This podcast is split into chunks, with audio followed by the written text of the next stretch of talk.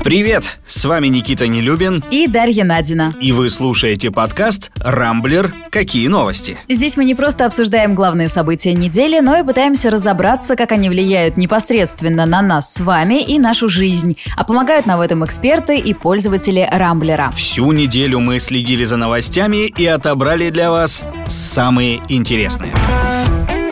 Мы рассказываем вам о ковиде почти каждую неделю, и, признаться, уже порядком нам эта тема э, надоела, но, к сожалению, на этой неделе обойти ее стороной опять не удастся, потому что в четверг в России выявили максимальное в этом году суточное число э, новых э, заражений. 27,5 тысяч, да, произошло это в четверг, как ты и сказал, ну, а днем ранее был установлен максимум летальных исходов – 929 человек. Несложно подсчитать, что, по сути, суточным показателям у нас смертность приближается к 4%, и это только официальные цифры оперативного штаба. Да, Росстат, например, в своих отчетах дает э, более высокие данные о смертности. Например, вот в последней их сводке, которая в конце августа появилась, э, было указано, что только за июль этого года в России умерло почти 50 тысяч человек э, с коронавирусом. На этом фоне регионы продолжают закручивать гайки, в основном вводят QR-коды для посещения общественных мест,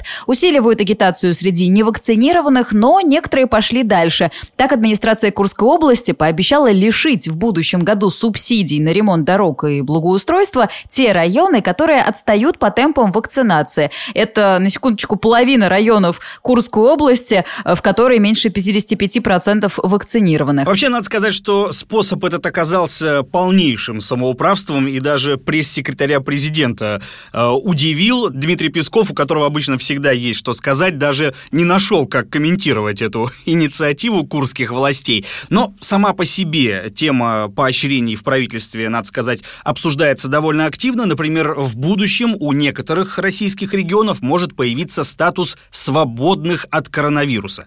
Как говорила на днях вице-премьер Татьяна Голикова, таким областям хотят выдавать специальные гранты. К разговору о федеральном центре, несмотря на рекордные показатели, Кремль пока не ужесточает меры. Валентина Матвиенкова, так вообще обещает, что принудительной вакцинации не будет. Ну а свежеизбранная Дума вообще пока молчит. Но однако очевидно и очевидно всем, что это не будет вечным. Согласен. Ну, кстати, в Москве это тоже тишина. Правда, это можно объяснить, э, потому что ровно год назад заболеваемость по всей стране была в два с половиной раза ниже, а в Москве примерно такая же, как и сейчас. То есть столица перестала быть локомотивом, который тащит всю страну под очередную волну пандемии. Есть и хорошая новость. Всемирная организация здравоохранения продвинулась в изучении постковидного синдрома. ВОЗ впервые опубликовала его официальное описание. Отмечается, что ученые опросили и проанализировали состояние нескольких сотен пациентов в разных странах мира, в том числе и в России. Ну вот, чтобы составить этот отчет. Итак, э, страдает от так называемого длинного ковида, как выяснилось, до 20% э, людей. Симптомы этого состояния обычно держатся примерно 3 месяца. Общий Общие признаки примерно такие. Повышенная утомляемость, нехватка дыхания, когнитивное расстройство, ну и некоторые другие симптомы, которые также оказывают э, влияние на повседневное функционирование. ВОЗ отмечает, что определение постковидного синдрома поможет лучше его диагностировать, отделяя от других болезней и недомоганий, и, как следствие, быстрее можно будет его начинать лечить. Но вместе с тем не очень понятно как, потому что лечение как такового от постковидного синдрома пока, увы, нет. Э, возвращаясь к теме вот этих новых гаек э, и так далее, я, если честно, даже не знаю вообще, что тут особенно обсуждать, потому что все эти новые ограничения, QR-коды и так далее, которые опять начали вводить в наших регионах, это ровно то, чего так активно добивалось подавляющее большинство э, наших соотечественников, которые не хотят ни в какую прививаться. Мне вот только обидно, что из-за них вынуждены страдать более сознательные и более здравомыслящие мыслящие граждане, но тут мы, к сожалению, поделать ничего не можем. Одной из главных новостей в соцсетях на этой неделе стало нападение троих дагестанцев на мужчину в метро. Благодаря многочисленным видео и огромному общественному резонансу преступников довольно быстро задержали, а к делу подключился даже глава СКР Бастрыкин. Ну, обо всем по порядку. Инцидент произошел вечером 4 октября в вагоне поезда между станциями Измайловская и Первомайская.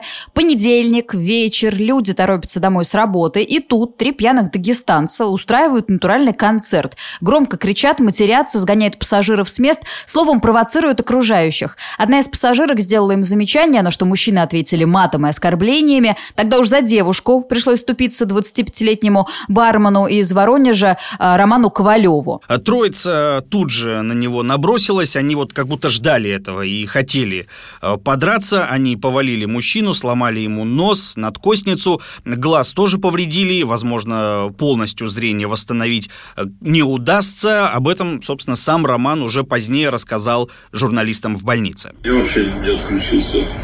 Несколько раз прилетело и в висок, и в челюсть. Вправлять нос будут, когда отеки спадут, сто процентов. И если будут искажения под глазом, не знаю, как назвать, пластины, то, что у меня здесь либо перелом, либо трещина, уже будет смотреть, когда спадет отек.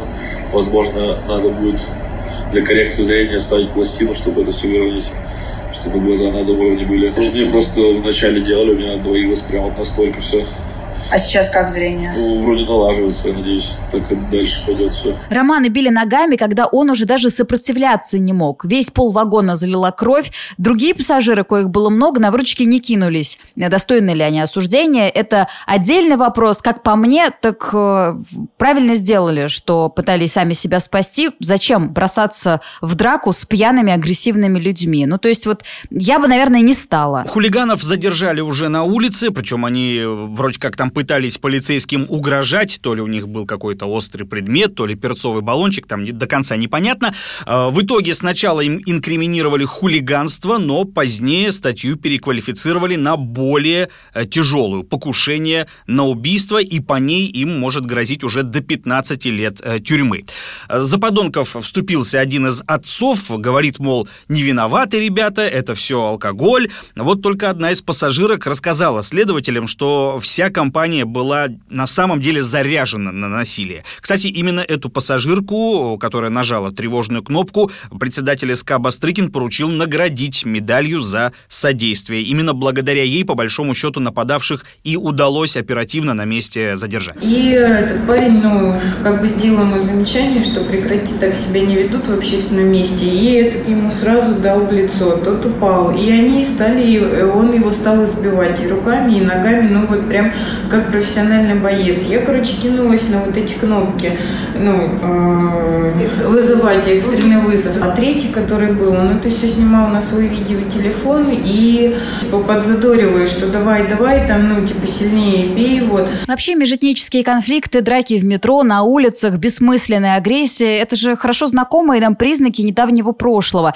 Я прочитала на днях у какого-то блогера точное замечание. Вот тогда, в 90-е нулевые, в Москву ехали не как в столицу, центр цивилизации и образования, а как в еще не завоеванный удел, там не ради работы, а ради добычи, деньги, машины, женщины. Э, кто сопротивлялся или посмел просто не так посмотреть на хамов, которые возомнили себя новыми хозяевами, э, могли погибнуть. И вот такие бессмысленные драки в метро в 2021 году, они как будто бы возвращают нас в то дикое прошлое. Я полностью с тобой согласен, хотя мне вот совершенно не хочется опять наблюдать эти побоища скинхедов и кавказцев, манежки новой тоже не особо хочется и озираться в метро э, от каждого шороха, потому что Москва теперь на самом деле совершенно другой город. Он безопасный и, самое главное, технологичный, поэтому тут э, любого отморозка достаточно быстро по камерам найдут.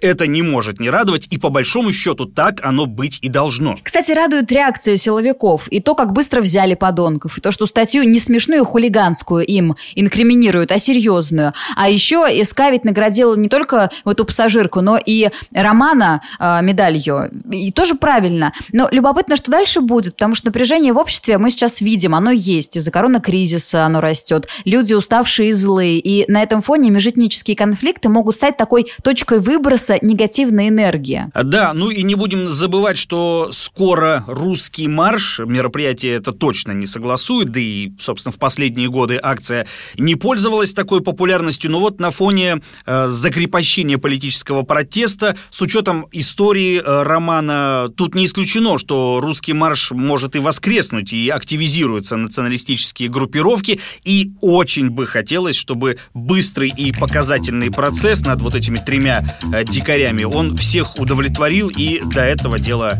в итоге не дошло.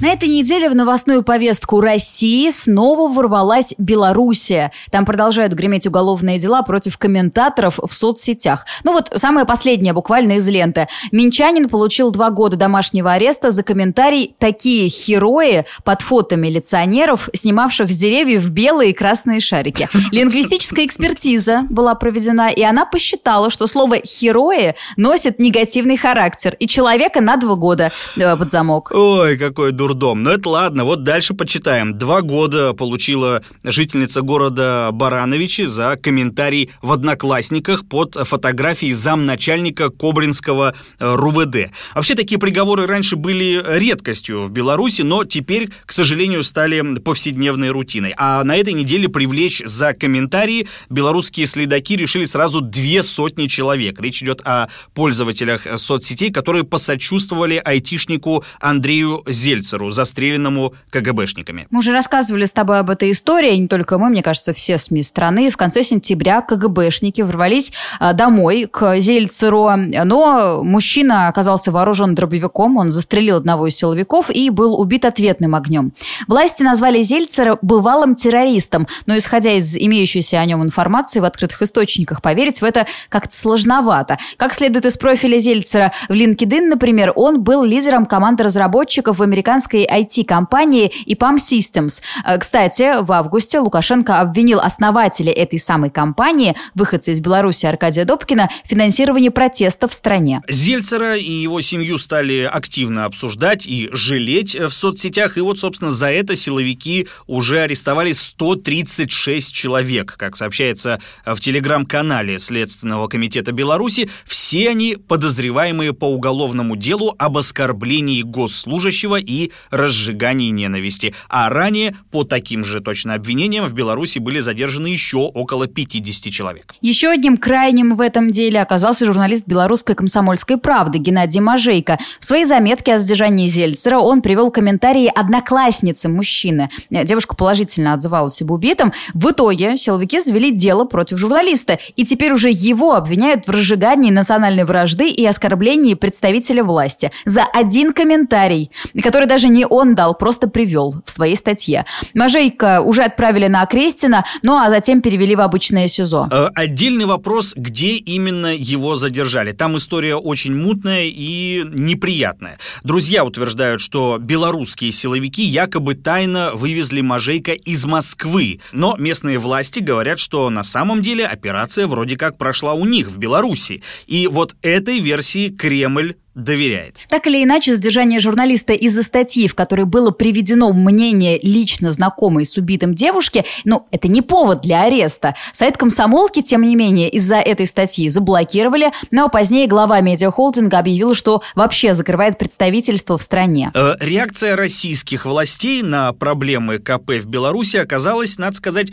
крайне сдержанной. Дмитрий Песков заявил, что Мажейка, мол, не наш гражданин, и поэтому помочь ему мы никак не можем, ну, а решение о закрытии издания – это инициатива исключительно Владимира Сунгоркина. И, мол, тут уж ничего не поделаешь. Все это странно и как-то несправедливо, на мой вкус, потому что из-за блокировки двух YouTube-каналов Арти в Германии, например, Роскомнадзор пригрозил вообще сервис заблокировать в России в отместку, да, получается, в наказание. А тут целое представительство медиахолдинга российского прикрыли, а Кремль как бы не, не критикует. Выходит, Лукашенко все позволено? Ты знаешь, судя по всему, да. И лично меня, как уверены многих из нас, это очень раздражает. Потому что до каких пор Лукашенко будет позволено вот так запросто э, беспредельничать? Мало ему бесчинств, э, которые он там в своей стране устраивает, так он уже и в Россию лапы запустил. Я, конечно, понимаю, у нас там союзное государство и все такое, но какие-то рамки приличия должны же быть. В общем, э, все это очень и очень тревожно.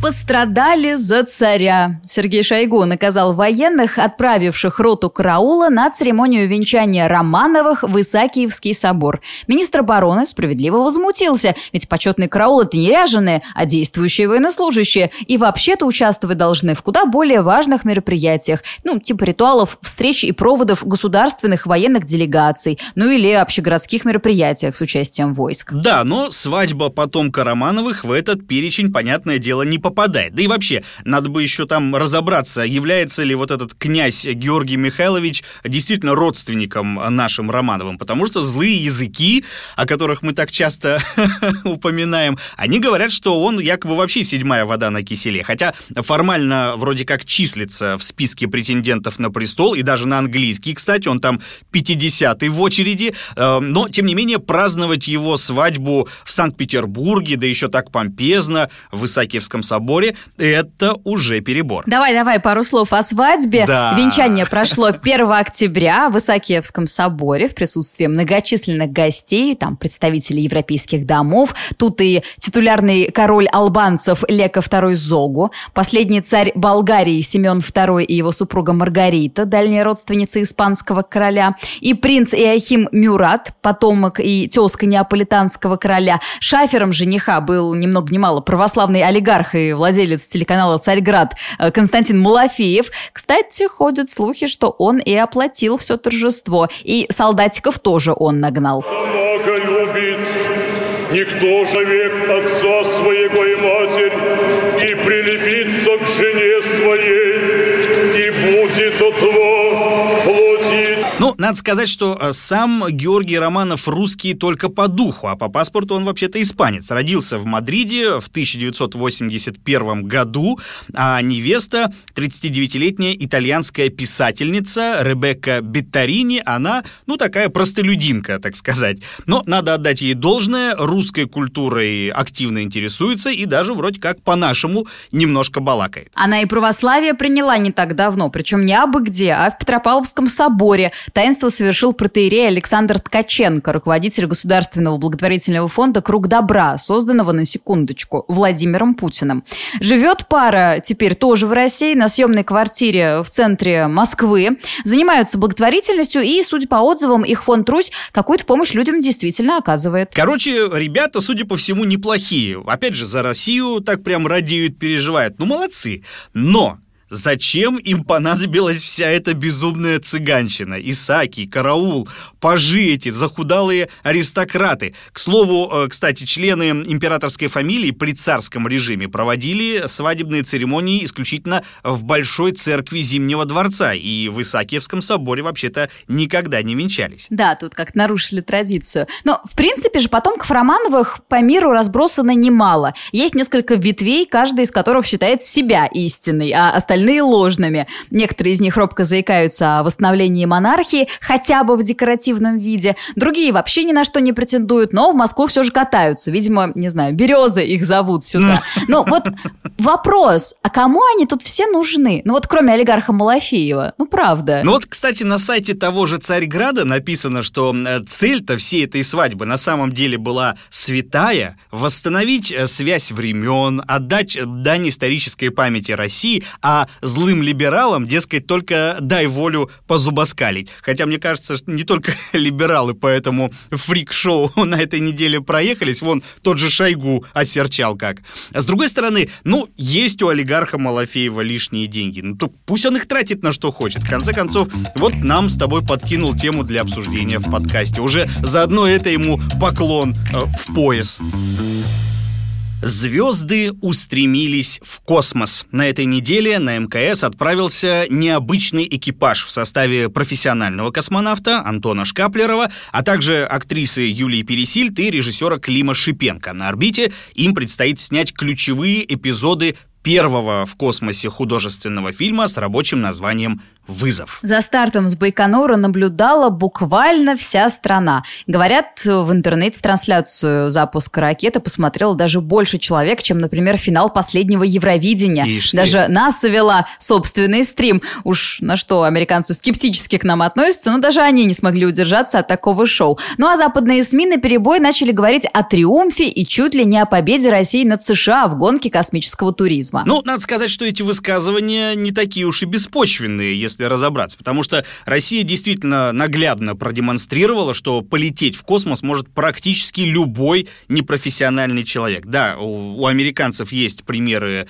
там Джеффа Безоса и Ричарда Брэнсона, но они все-таки отправляют людей в суборбитальные полеты, то есть это сравнительно небольшая высота и достаточно короткая продолжительность э, самой этой экскурсии. А тут наши смогли меньше, чем за полгода, там за 4 месяца, по-моему, подготовить э, актрису и режиссера к многодневной экспедиции на МКС и благополучно их туда отправить. В общем, действительно молодцы. И на первый взгляд у всей этой истории, ну куда ни глянь, сплошные плюсы. Прежде всего, запуск киноэкипажа, безусловно, положительно повлияет на имидж России на Западе, который, мягко говоря, уже давно оставляет желать лучшего. Ну и потом к первому снятому в космосе художественному фильму будет почти наверняка приковано огромное внимание всего мира, в том числе и нашей молодежи, которая, возможно, более активно начнет интересоваться отечественной космической отраслью. Такого мнения придерживается и популяризатор космонавтики Филипп Терехов. Шансы на то, что фильм поможет популяризации российской космонавтики, в том числе и среди молодежи, весьма велики. Уже сейчас видно, что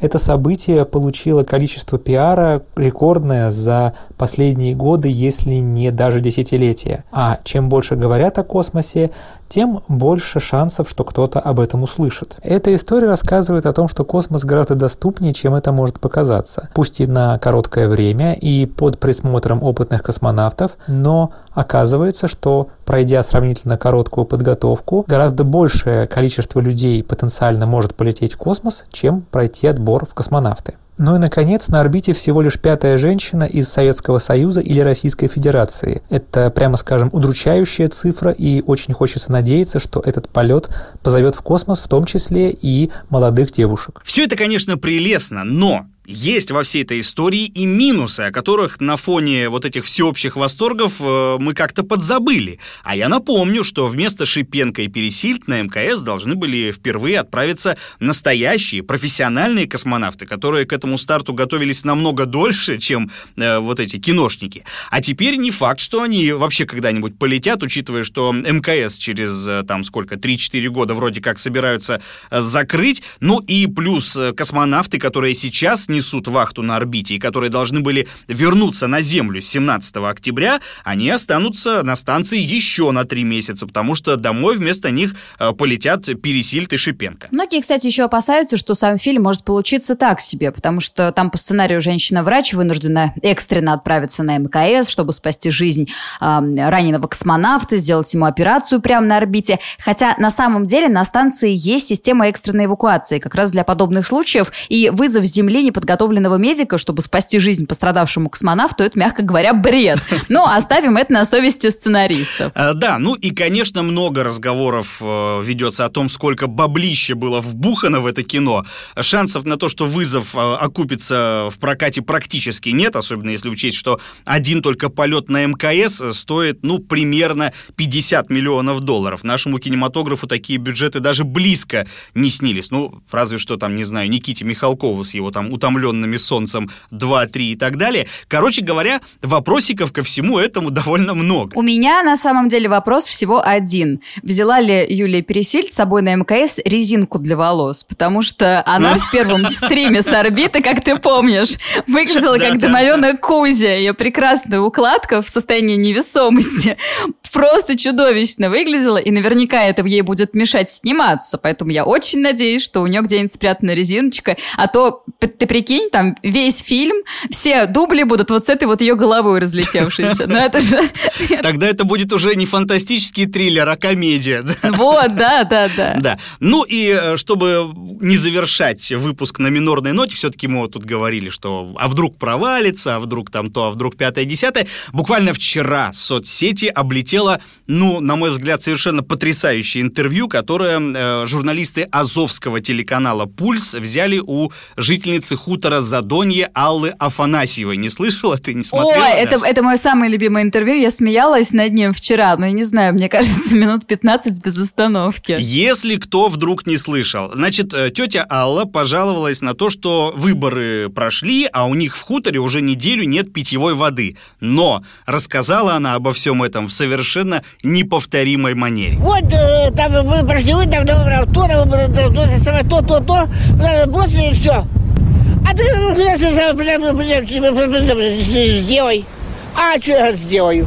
Ну и все. Ну и вот после этого невероятного монолога э, тетя Алла, разумеется, моментально стала звездой интернета, и местные власти наконец-то обратили внимание на проблему жителей хутора. Э, решить ее почти наверняка обойдется дешевле, чем снять кино в космосе. Ну что, на этом пока все. Вы слушали подкаст «Рамблер. Какие новости?». В главных событиях недели разбирались для вас Никита Нелюбин и Дарья Надина. Не пропускайте интересные новости, слушайте и подписывайтесь на нас в Google Подкаст, Apple Подкаст, Яндекс Музыки и Castbox. Увидимся на rambler.ru. Хороших вам выходных!